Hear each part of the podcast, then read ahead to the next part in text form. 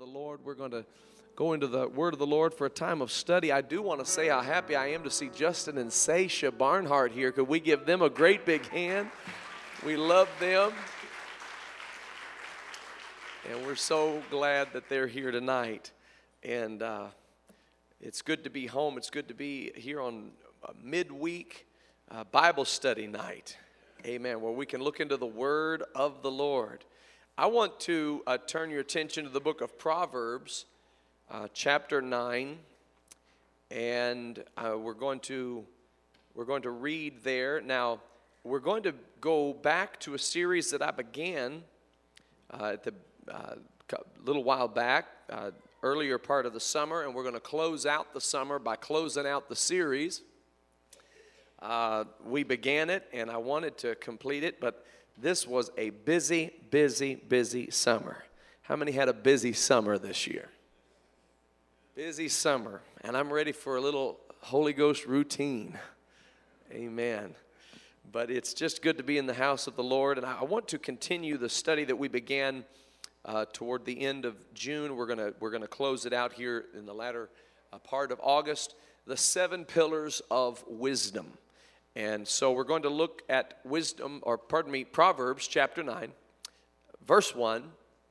And uh, it simply says this Wisdom hath builded her house, she hath hewn out her seven pillars. Wisdom hath builded her house, she hath hewn out her seven pillars. And we began uh, to look at these seven pillars because they are uh, referenced in the word of the Lord, James chapter 3 and verse number 17. Uh, but before we get there, I'd like to begin reading at the 13th verse because the, the word of the Lord asks us a question Who is a wise man and who is endued with knowledge among you? Let him show out of a good conversation his works with meekness of wisdom. But if you have bitter envying and strife in your hearts, it's important to know that envying isn't just envying, envying is bitter envying. We begin to envy because we are bitter. Envy comes from bitterness. We don't just look at somebody's stuff and think, I wish I had that. It, it actually is a matter of us feeling like we have somehow been cheated or deprived, and then we look at somebody's stuff and wish we had what they have. So it's, a, it's actually an envy begins with bitterness. He said, If you have bitter envying and strife in your hearts, glory not and lie not against the truth. This wisdom descendeth not from above, but is earthly and is sensual and is devilish. For where envying and strife is, there is confusion and every evil work. Now, contrast that to the wisdom that is from above. Now, we, we see what the is, wisdom is that, that exists here on earth. And the Apostle Paul made it very clear that there is a difference between the wisdom of God and the wisdom of this world. There is a, anybody ever heard the term conventional wisdom? Well, there is a, there is a wisdom of this earth that, that people subscribe to. And Paul taught us in the book of First Corinthians that those who, who trust in the wisdom of this earth look at the wisdom of God and think that the wisdom of God is foolishness. And those who, who trust in the wisdom of God have learned that the wisdom of this earth is actually what is foolish. And so, if you are a believer in the wisdom of this earth, you will look at the things of God and say, that, that doesn't make any sense at all. I'll give you an example. The scripture says, it is more blessed to give than it is to receive. Now, that doesn't make any sense to the wisdom of this earth. Because if I got a $100 in my pocket and I give it to the Lord, then I've lost a $100 according to the wisdom of this earth. But the wisdom of God actually is different. The wisdom of God says, no, you're actually putting that $100 into a supernatural economy. And that supernatural economy actually comes back to you with greater strength than what it originated with uh, in, in leaving your hand. And so we have found it to be true. How many have ever found it to be true that when you give unto the Lord, and that's not just that's not just true of your finance, but that's true of your energy and that's true of your love and that's that's true of your devotion and and and and, and your talent and volunteering yourself to the Lord. When you give unto the Lord, he commands the gift to come back to you, good measure, pressed down, shaken together, and running over. But but in the wisdom if you believe in the wisdom of this world then it will it will hold you in a bondage of thought to think that no I, I must hold on to what i have and and not release it into the hands of god. So this is a wisdom that does not come from above. This is earthly wisdom. This is sensual wisdom. It's devilish wisdom. And where envying and strife is now we're used to envy and we're used to strife but the Bible says where envying and strife is, there is confusion and there is every evil, every evil work. You show me an evil work, and I can point somewhere around it where envy and strife cause that evil work to emerge. And so, so where there is envying and strife, there is confusion and every evil work. This is what the wisdom of this earth produces. But but the contrast is that the wisdom that descends from above is first pure, then is peaceable, then is gentle, and is easy to be entreated. It is full of mercy and full of good fruits. It is without partiality and without hypocrisy. And here we see the seven pillars of wisdom. Because remember, according to Proverbs 9 and 1, wisdom hath hewn out her seven pillars.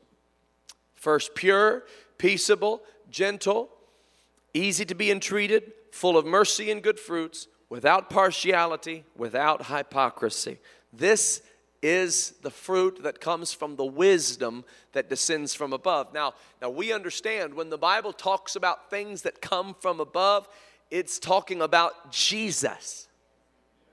Because Jesus is God who came from above. Hallelujah. Unto us a child is born, unto us a son is given. The government shall be upon his shoulders his name shall be called Wonderful Counselor, the Mighty God, the Everlasting Father, and the Prince of Peace. God sent forth His Son, made of a woman, made under the law. Hallelujah. The Word in the beginning was the Word. The Word was with God. The Word was God. And the Word was made flesh. I want you to know that the wisdom of God is Jesus Christ. This is why the Bible teaches us in the book of First Corinthians that that Christ is made unto us wisdom. Christ is made unto us redemption. Christ is made unto us righteousness and sanctification. So Jesus Christ is the manifest wisdom of God. If you want to know what the wisdom of God would act like, think like, and do, just take a good look at the life of Jesus Christ. It's why, it's why millions of people throughout the ages have asked the question before they made an important decision what would Jesus do? Because he is wisdom in flesh. He is wisdom in flesh. So he is the wisdom that comes from above. And that wisdom that comes from above is going to get in you, and that's how you're going to have wisdom. You think wisdom is just this, this random knowledge to, to, to make good decisions somehow. Like one day you're just going to wake up and stop making horrible decisions because you become so wise. And, and you know, you can learn things the hard way. You can go to the, anybody ever been in and out of, graduated magna cum laude from the School of Hard Knocks? Anybody ever done? I mean, we turned our tassel and threw our hats in the air year after year after year. And I, I mean, it's like we can't stop graduating from the school of hard knocks. And, and, and yet, the real wisdom that you're going to get will come from the Lord Himself filling you with His Spirit, washing you in His blood, giving you direction. The Bible says the steps of a good man are ordered of the Lord. Hallelujah. He'll order the way that you talk. He'll order the way that you think. He'll order the way that you treat people. He'll order the way that you live your life. Hallelujah. Let him, let him direct you as to how to treat your spouse. Let him direct you as to how to raise your children. Let him direct you how to treat your employer or your coworkers. Let him let him direct you in all the decisions of your life. And the Bible says that, that if you'll commit your way unto the Lord, he shall bring it to pass. The Bible says that if you'll delight yourself in the Lord, he'll give you the desires of your heart. The Bible says if you'll trust in the Lord with all your heart and lean not to your own understanding, but in all your ways acknowledge him, he shall direct your paths. You know the things I, I love about the thing I love about that, I'm just going to take this moment. That's Proverbs 3, verses 5 and 6. And it says this Trust in the Lord with all your heart. That's number one, do that. Number two, lean not to your own understanding. That's worldly wisdom. Don't lean on that. Thirdly, in all your ways acknowledge him. And then there's a promise that waits on you. He shall direct your paths. See, if you eliminate one of those things from the equation, then you don't arrive at He shall direct your paths. See, if you're, if you're going to try to lean not to your own understanding and in all your ways acknowledge Him, but not trust in Him with all your heart, one plus one plus one equals three. Trust in the Lord with all thine heart, plus lean not to your own understanding, plus in all your ways acknowledge Him, equals He shall direct your paths. It is a promise. Thank the Lord. And, I, and the one that gets the, the least amount of airtime is in all your ways acknowledge Him. We do talk more about trusting in the Lord with all of your heart. And, and we even tr- talk a lot about lean not to your own understanding. But, but the, the, the, principle that gets perhaps the least amount of airtime of the three is, is the, the principle of in all your ways acknowledge Him. And what that simply means is the ways are referring to paths paths that you could potentially walk down. So before you walk down a path, look down the path and, and, and make sure he's on it.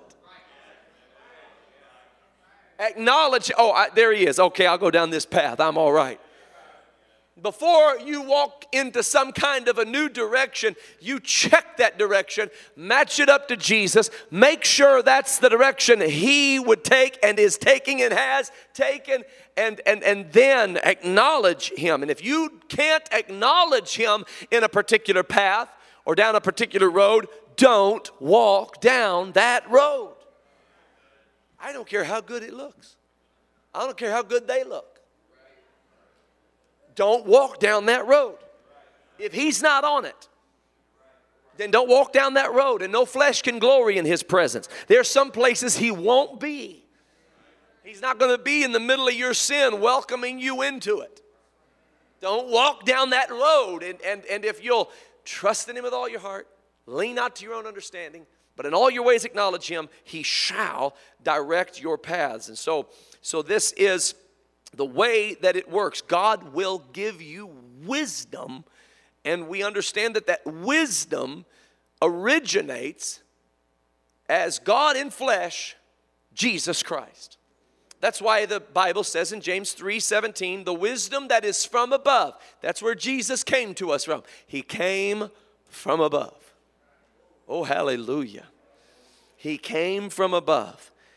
The wisdom that is from above is first pure.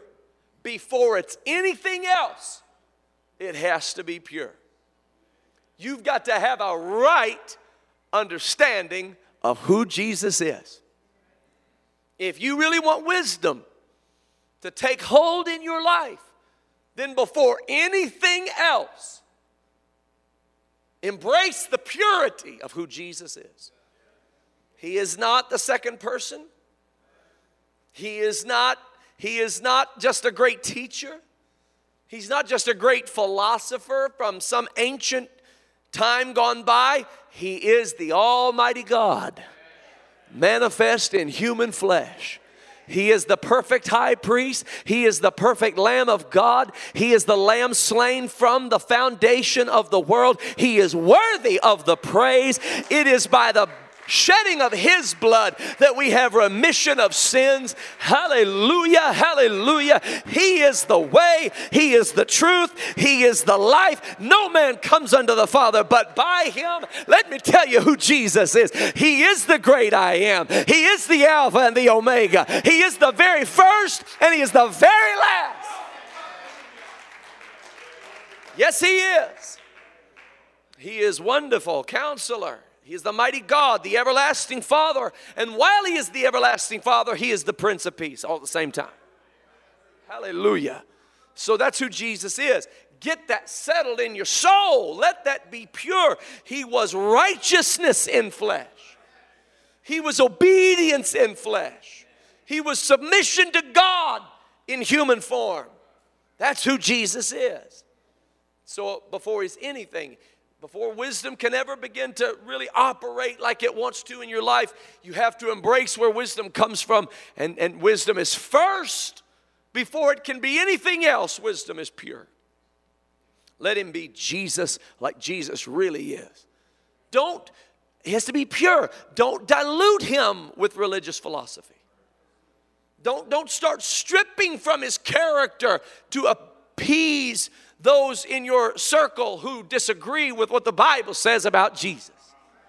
Let him be pure. Let him be Jesus. And if you let him be Jesus, all the power of God in heaven and in earth is given unto him.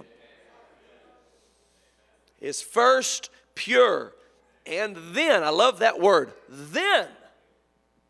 It, it, it actually didn't say he is first pure and he is also Wisdom from above is first pure and it is also peaceable. It said it is first pure, then peaceable. Not until then. Has to be pure first. Once we've once we've developed and, and maintained and embraced and confessed and acknowledged and, and been baptized into and received a pure Jesus, then peaceable peace. I love that word. Peace able. Able to have peace. Then you are able to have peace. One of the one of the biggest reasons people don't have peace is they don't know who Jesus is. One of the biggest reasons people don't have peace is they don't know what Jesus did.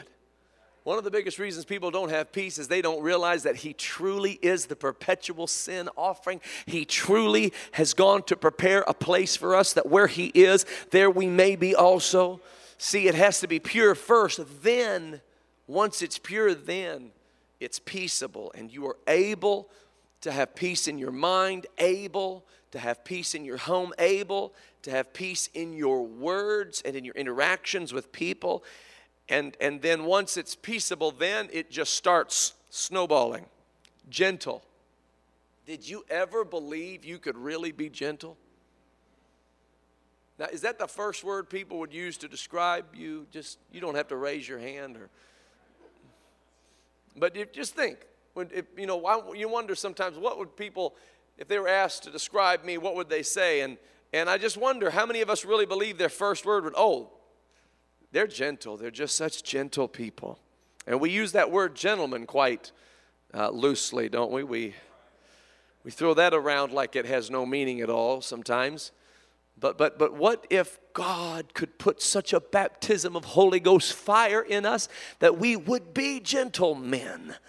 That we would be gentle women, that we would be gentle people, that we would, that we would deal kindly, that we would deal peaceably, that we would be careful in our treatment of others, that we would consider our brother and our sister that we would put ourselves in their shoes for a little while and pray for them instead of criticize. But, but, but, but empathize and sympathize and pray and have a burden for them and their need and, and then let it, let it affect and influence the gentle way in which we deal with people.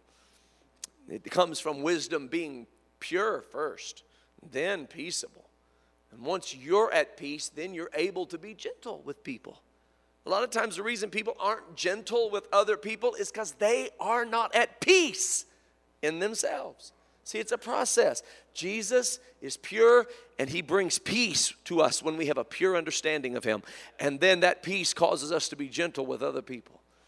Most of the, most of the difficult, uh, uh, harsh, rude, crude, mean, arrogant uh, people that you've dealt with, it's because they are not at peace in themselves. And so gentleness has no place in their life because gentleness only follows peaceableness. And then it is easy to be entreated. Easy to be entreated. And this was one of the, this was our last lesson, and it, it just spoke volumes to me because it, it dealt with the fact that, that, that this wisdom actually it creates a persona and a demeanor in you where, where you're actually it means easily convinced or persuaded. That's what it means. Now that doesn't mean that you're gullible. It doesn't mean that you are easily persuaded to believe falsehood. It means that when you when you're wrong you're wrong. And you don't have this pride thing going on where you've just got to be right. Bless God. My way or the highway. You've been proven wrong 10 times from Sunday, and everybody knows it, and you know it, but, but I'm, I'm going to dig my heels in to this opinion that I've staked my whole reputation on. No, no, no. You're easy to be entreated. You're easy to talk to and deal with because you're not, you're not trying to have some kind of skin in the game. You want truth above all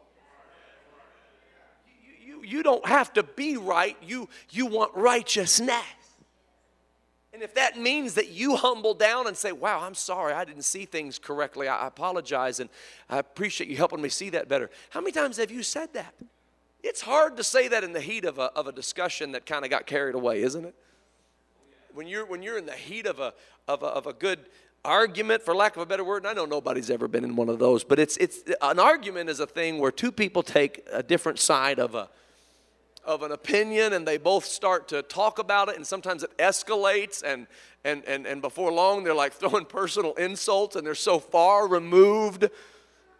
And you're telling somebody that they remind you of and you pick the most far-fetched. Usually you pick a family member they don't necessarily want to be like and you say you're acting just like and you know you're going to get them with this one so you that's what an argument is. And i know you know, you didn't know that, but that's what an argument is. And, and how many in the heat of an argument have actually settled down and said, oh my, you know, I was wrong about that.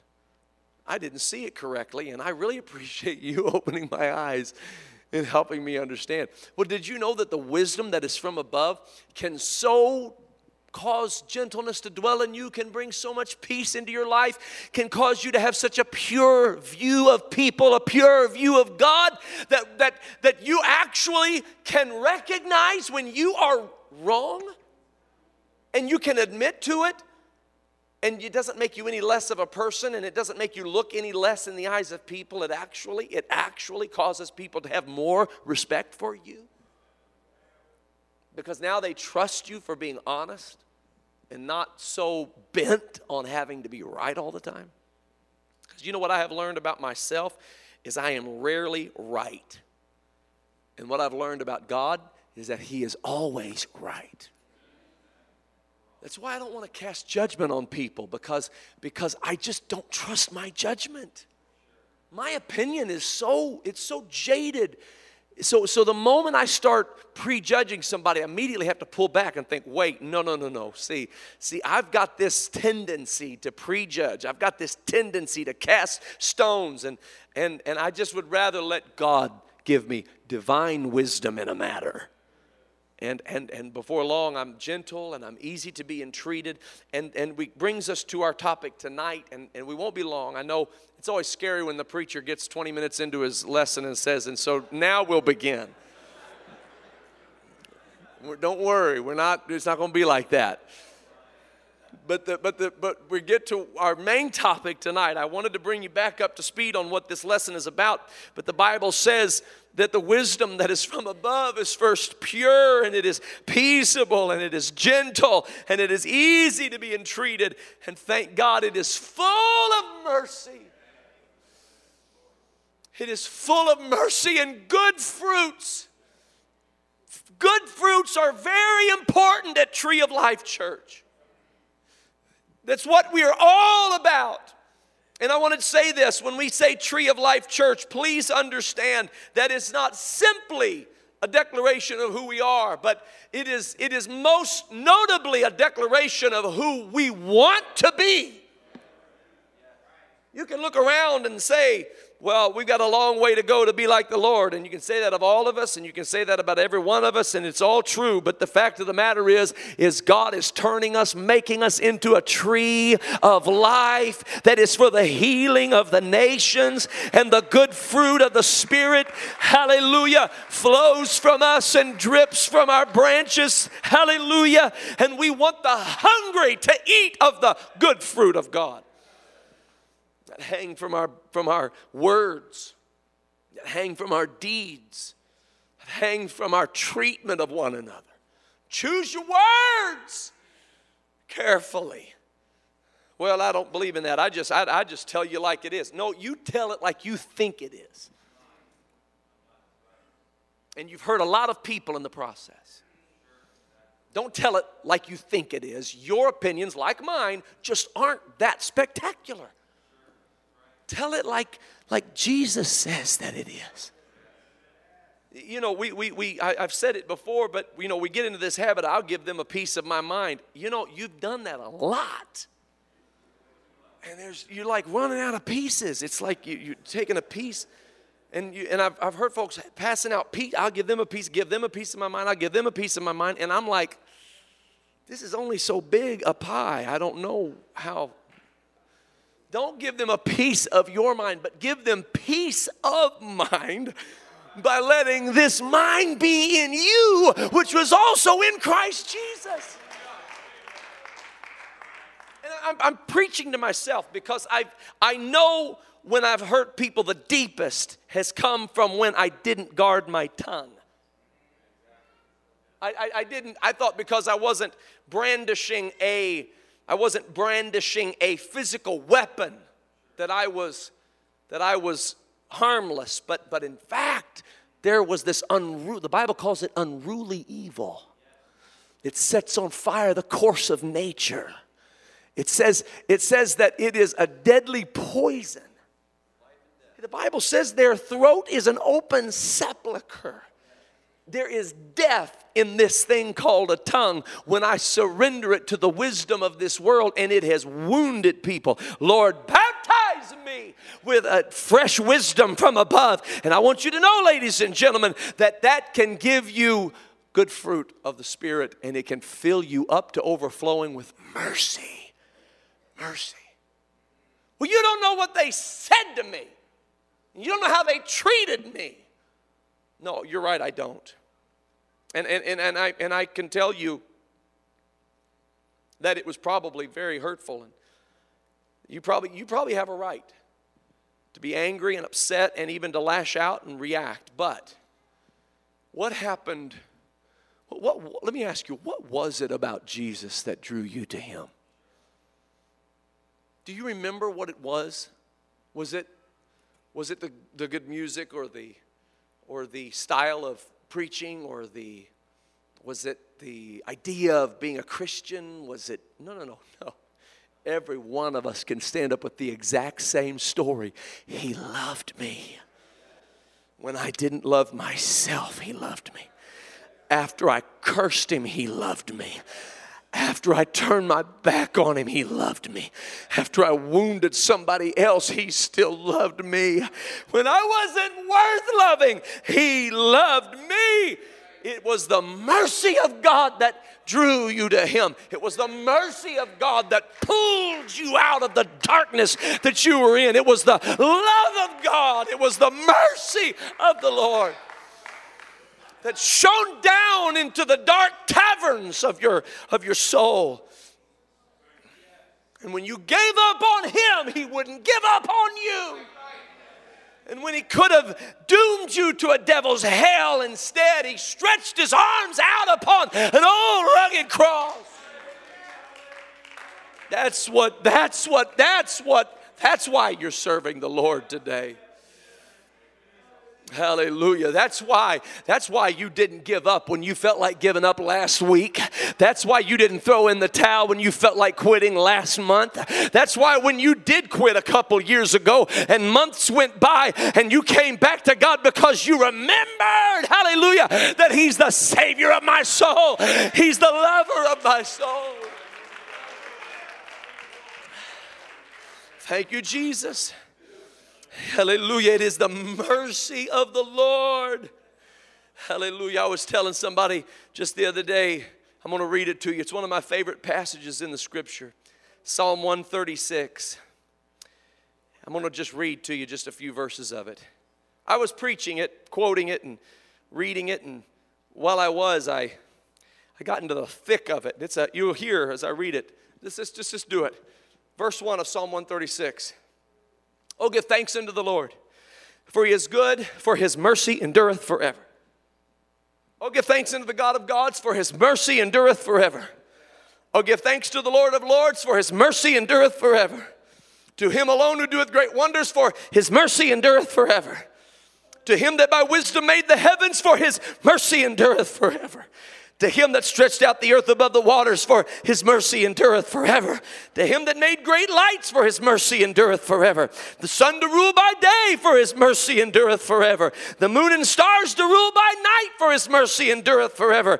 To him that smote Egypt in their firstborn, for his mercy endureth forever. And brought out Israel from among them, for his mercy endureth forever. With a strong hand and with a stretched out arm, for his mercy endureth forever. And, and, and I, right in the middle of preaching that, I, I got this feeling like, oh, you know, I've said that a whole lot.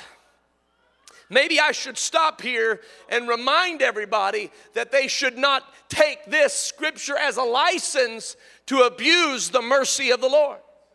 And so I stopped and I, I was getting ready to correct everybody and make sure they all knew. Just because he says his mercy endureth forever doesn't mean you should abuse his mercy. And the Lord stopped me and said you were doing better when you were just reading the word. Just read it, just declare it, just open up your mouth and shout it. Cry loud, spare not, and let the deepest pain hear it. His mercy endureth forever. Speak it to the most grotesque of circumstances. His mercy endureth forever. Shout it till somebody who is dangling over hell can hear you. His mercy endureth forever.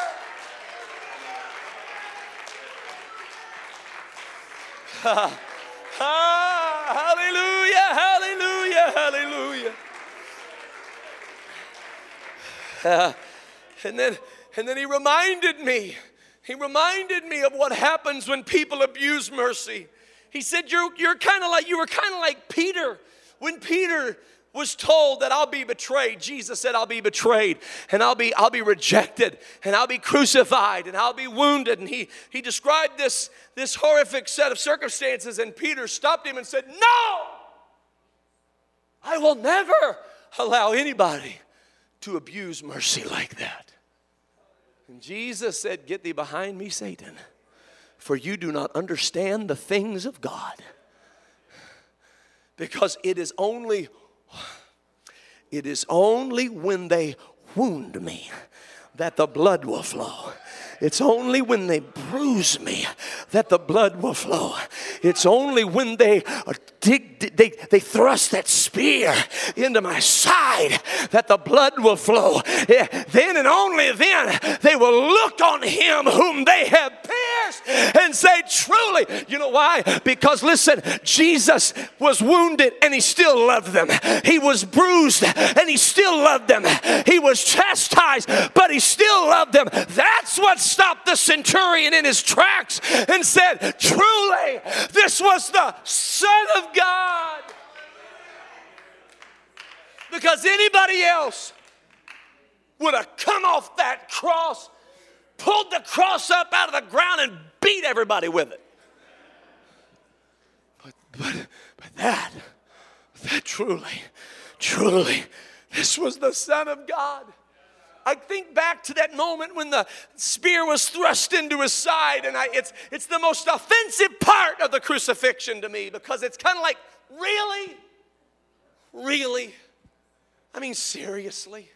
Have you not done enough to wound this man? Have you, what, what, what, what the spikes weren't enough? The crown of thorns wasn't enough? What about, what about the nails in his hands and the nails in his feet? And what about the stripes on his back? Have you not drank enough of his blood that now you got to thrust a spear into his side? This innocent lamb of God? Really? But, but then that's my reaction. But then I look at the reaction of Jesus. And this was Jesus' reaction. Are you ready? Blood and water flowed. That's it. There was no rebuke. There was no wince. There was no bracing himself. There was no, there was no, no, no lecture. There, nothing. He just, he just received it, and blood and water flowed. You want to know why? Because he had been thoroughly crucified. You want to know why we react to people who wound us? Because our flesh is not thoroughly crucified when our flesh is thoroughly crucified. Oh God. And the spears come, and the daggers come, and the knives come. We let the blood of Jesus flow. We let the water of the word sanctify. Hallelujah. Hallelujah. Hallelujah. You say, What good does that do? I'll tell you what good that does. It saves people's souls it causes everybody standing around to look upon him whom they had pierced fall to their face and say, Oh God, my Lord and my God, I did not believe, but now I believe. Yeah, I wonder can God use you to demonstrate His grace so thoroughly that people will be persuaded of His glory by the way you react to your wounds? That's what saved me was the way Jesus reacted to his wounds and his bruises. Because he suffered the death of the transgressor. Hallelujah. This wisdom is full of mercy. It doesn't just pick and choose times where it demonstrates mercy, it is full. It is overflowing with mercy, mercy, mercy, mercy. Mercy rejoices against judgment. Now, you got to hear what I'm telling you, ladies and gentlemen. This, this, this is a thing you should give God praise for every single day. And you know what? Let me just say this too. If, if, if you abuse that mercy after having received it, then you have not fully tasted of His mercy. Because if you fully taste of His mercy, you will never abuse it again.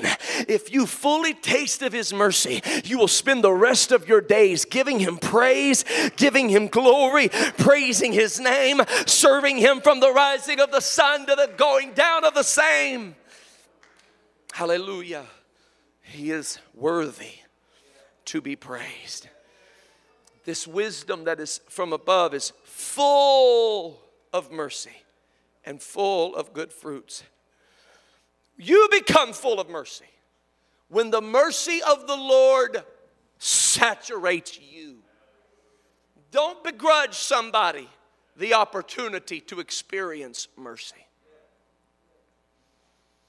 They might experience it through you when they wound you and you don't retaliate, when they hurt you but you forgive them. Paul said, I die daily. He said, I crucify my flesh. Now we know what we mean when we say die daily, right? We think that means go to a prayer room and cry and crucify the flesh and tell God, All right, Lord, I'm subjecting this flesh unto you, and do that. Do that. But a lot of times, the way the flesh actually is crucified is when somebody comes up and kills your pride. When somebody comes up and nails you to the cross that you're carrying following Jesus. See, Jesus said, Take up your cross and follow me. We get that, right? we get the cross, we put it on our shoulders, and we start following Jesus. And I'll do it, and I'll gladly do it because I know where it ends up. I end up at the right hand of the majesty on high. Well, before you get there, somebody's going to stop you on your journey and they're going to nail you to that cross. And you get to choose am I going to practice the wisdom of this earth or am I going to practice the wisdom that is from above? If you practice the wisdom of this earth, slap them back. If you practice the wisdom of this earth, go ahead and tell them what you've always been wanting to tell them since you were kids. I've been holding back, and most of the time you haven't been holding back. Or you can practice the wisdom that is from above. And the wisdom that is from above is full of mercy and full of good fruits. And the blood of Jesus flows, and the water of His Word begins to flow. Oh, it's not easy. It's, it's not easy. And I, I don't mean to suggest that it is, but, but it is important that you be crucified with Christ. See, He was not crucified when He was wounded. He was wounded when he was wounded. He was not crucified when he was bruised, he was bruised when he was bruised.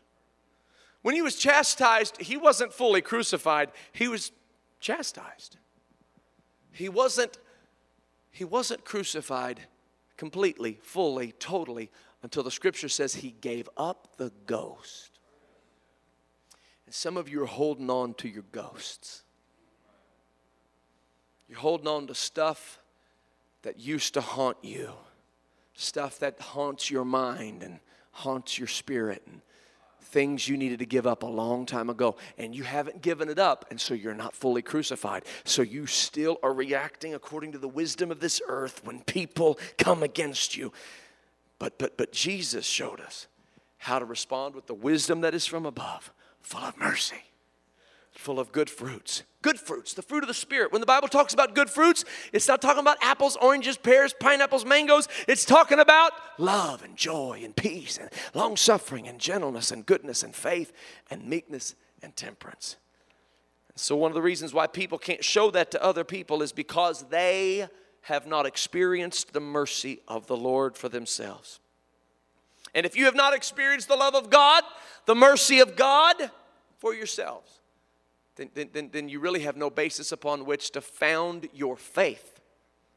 This is what Jesus said to the Pharisees. He said, You pay tithe of mint, anise, and cumin, but, but he said, But you omit the weightier matters of the law, which are judgment and mercy and faith. And we look at that sometimes and we think that he just threw three really good words in there, like judgment, mercy, and faith, almost like he could have interchanged them with other good words. But you have omitted the weightier matters of the law uh, kindness and goodness and holiness.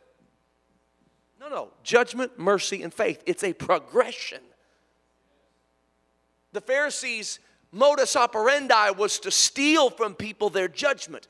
I will remove from you your ability to make a judgment because you just listen to me and, and, and don't judge anything. You just listen to me and that's that. Well, when you do that, Jesus said, then, then, then they think that their faith is built upon what they have done. And you've omitted mercy. See, when people practice judgment, in, inevitably there's going to be a lapse in judgment. And when there's a lapse in judgment, that's that's when you learn mercy. That's when you learn mercy. You know why you don't hate sin? Because sin hasn't burned you.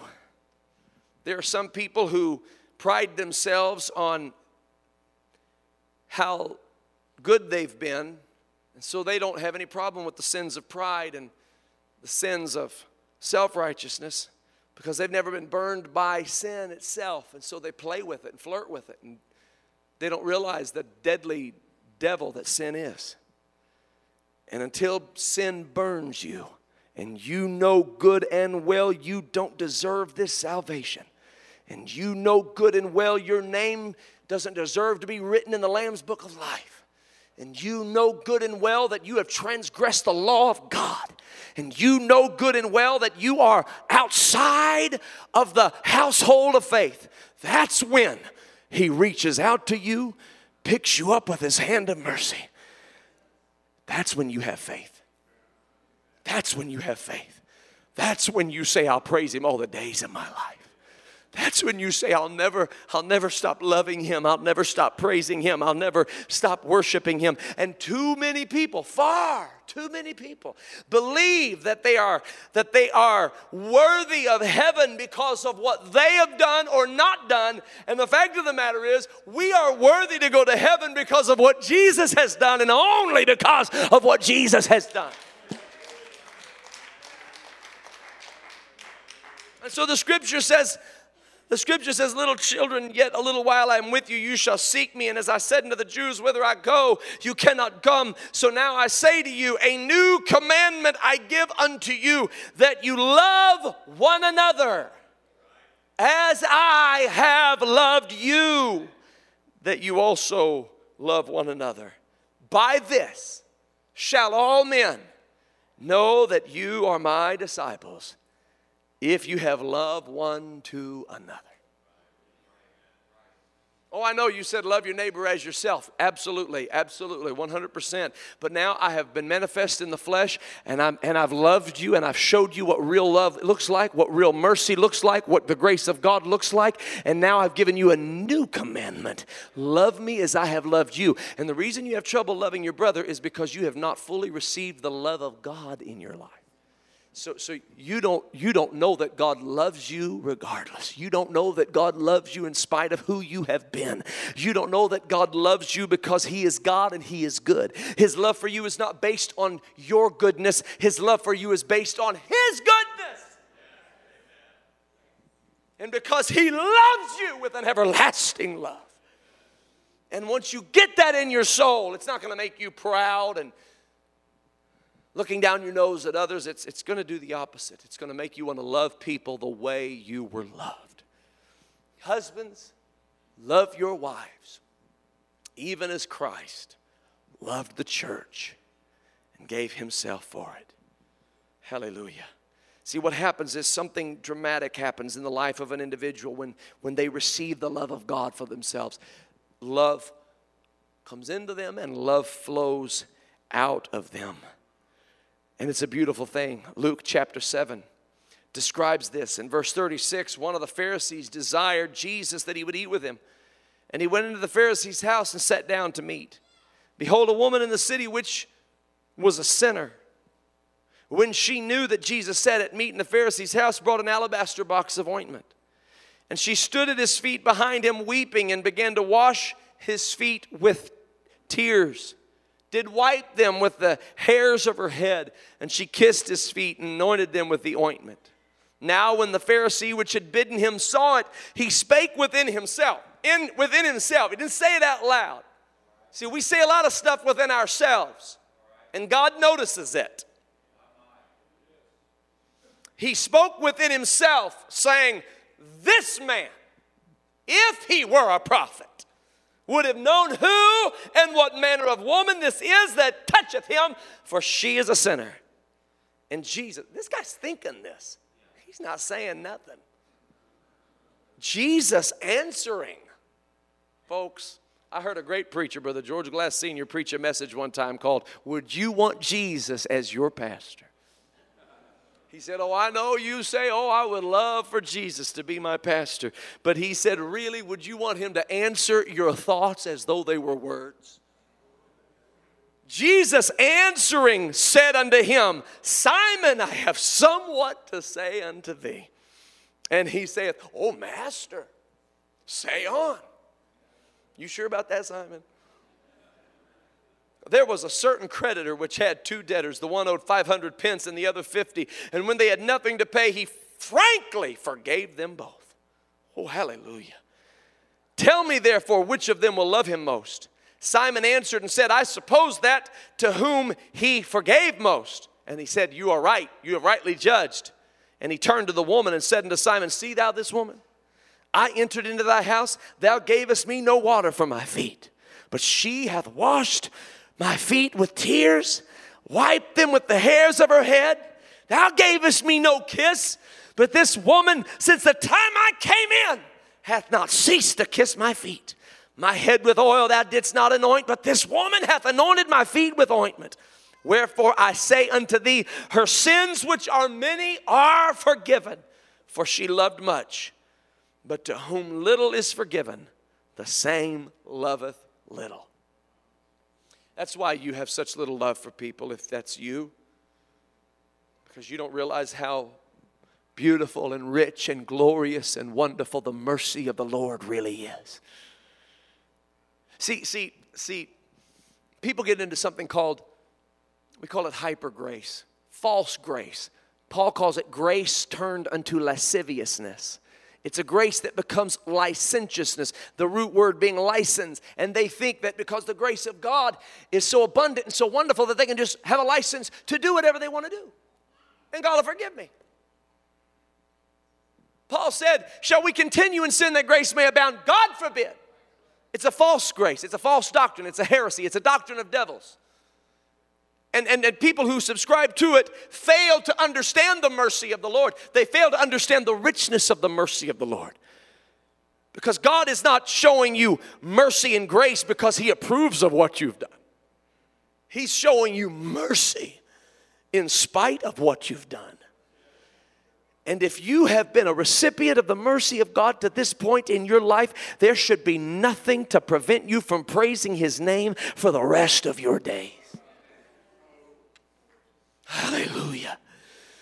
If you understand the gravity of the fact that your sins separate you from God, and God, by His mercy, has reached down to you and made Himself available to you, I want you to lift your hands unto the Lord right now and say, Lord, I praise you for your mercy and for your grace. I praise you for your mercy, for your mercy for your mercy. I praise you for your mercy, Lord. Come on, love him for his mercy. Hallelujah. We love him because he first loved us. And we love each other because he first loved us. Oh, bless his holy name. Bless his holy name. Bless his holy name. We, we love him because he first loved us. Hallelujah. Hallelujah. Hallelujah. Blessed be the name of the Lord. I want everybody who remembers when you didn't understand the mercy of God and you tumbled and stumbled into one sin after another. And those thoughts, those thoughts you remember when you used to think them, but now you are washed and now you are justified and now you are sanctified and now you have been cleansed by the power of the blood of Jesus Christ. I wonder if you can stand to your feet and give God the praise that He's worthy of. Come on, give God the praise that He's worthy of. Woo! Hallelujah, hallelujah, hallelujah. Hallelujah, hallelujah, hallelujah. Oh, hallelujah. Now, listen, we're going to praise him. We're going to praise him for a little bit here. In the next couple minutes, we're going to magnify the name of the Lord and praise his holy name and worship him in this place. But, but this isn't where I want it to stop. Sometimes, listen to me, sometimes we do that after the delivery of the word of God. We praise him, we worship, we cry a little bit, we talk in tongues a little bit, and we walk out here saying, Well, that felt good, and we go back to the way we were. No, no, no. Let it get inside of you if you really want to praise God over His mercy, show somebody mercy. If you really want to give God thanksgiving for how He brought you out, look at somebody and forgive them. Stop casting prejudgment upon them. Pray for them. Show compassion to them.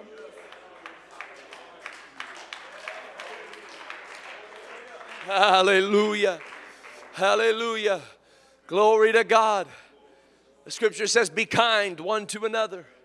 He didn't say be nice one to another, he said, Be kind one to another. That word kind we use for the word kindred. It has to do with family. And then so what he's telling you is treat them like family.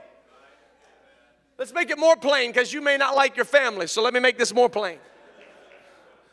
Treat them like it was your child who made the mistake.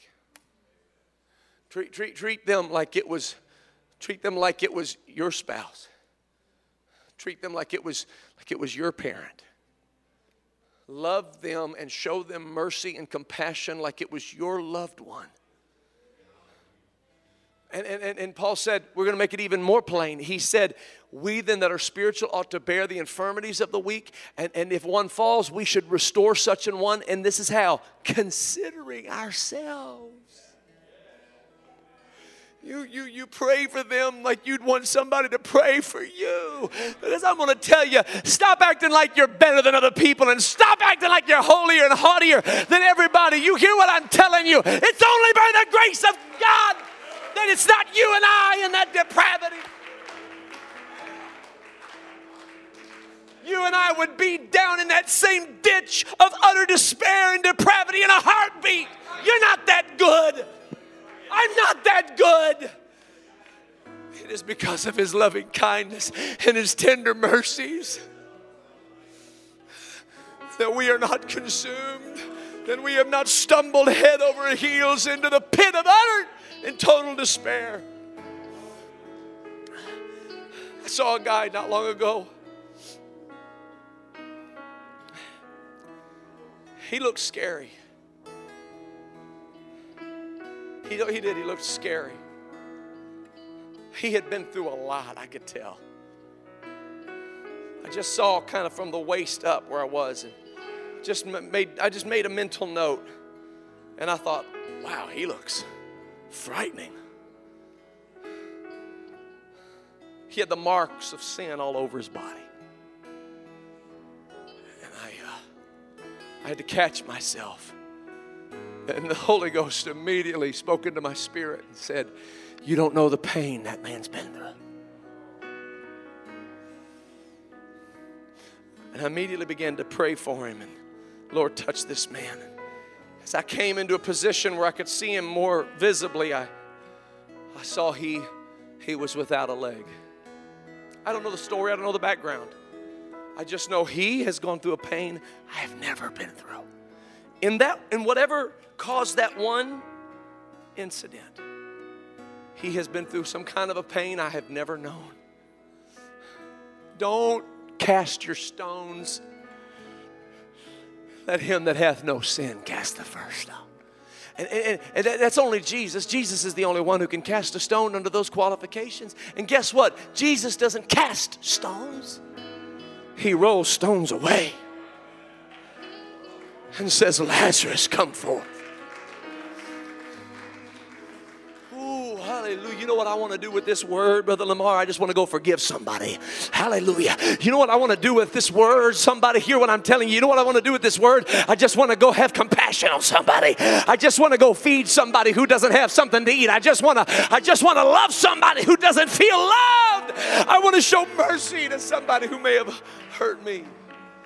Can we lift up our hands unto the Lord in this house and say, Oh God, God, let your mercy flow like a river through me. Don't let it bottle up inside of me, but let it flow like a river through me to somebody else.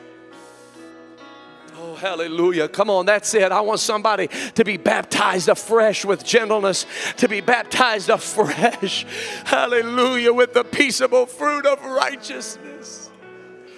Hallelujah, hallelujah, hallelujah.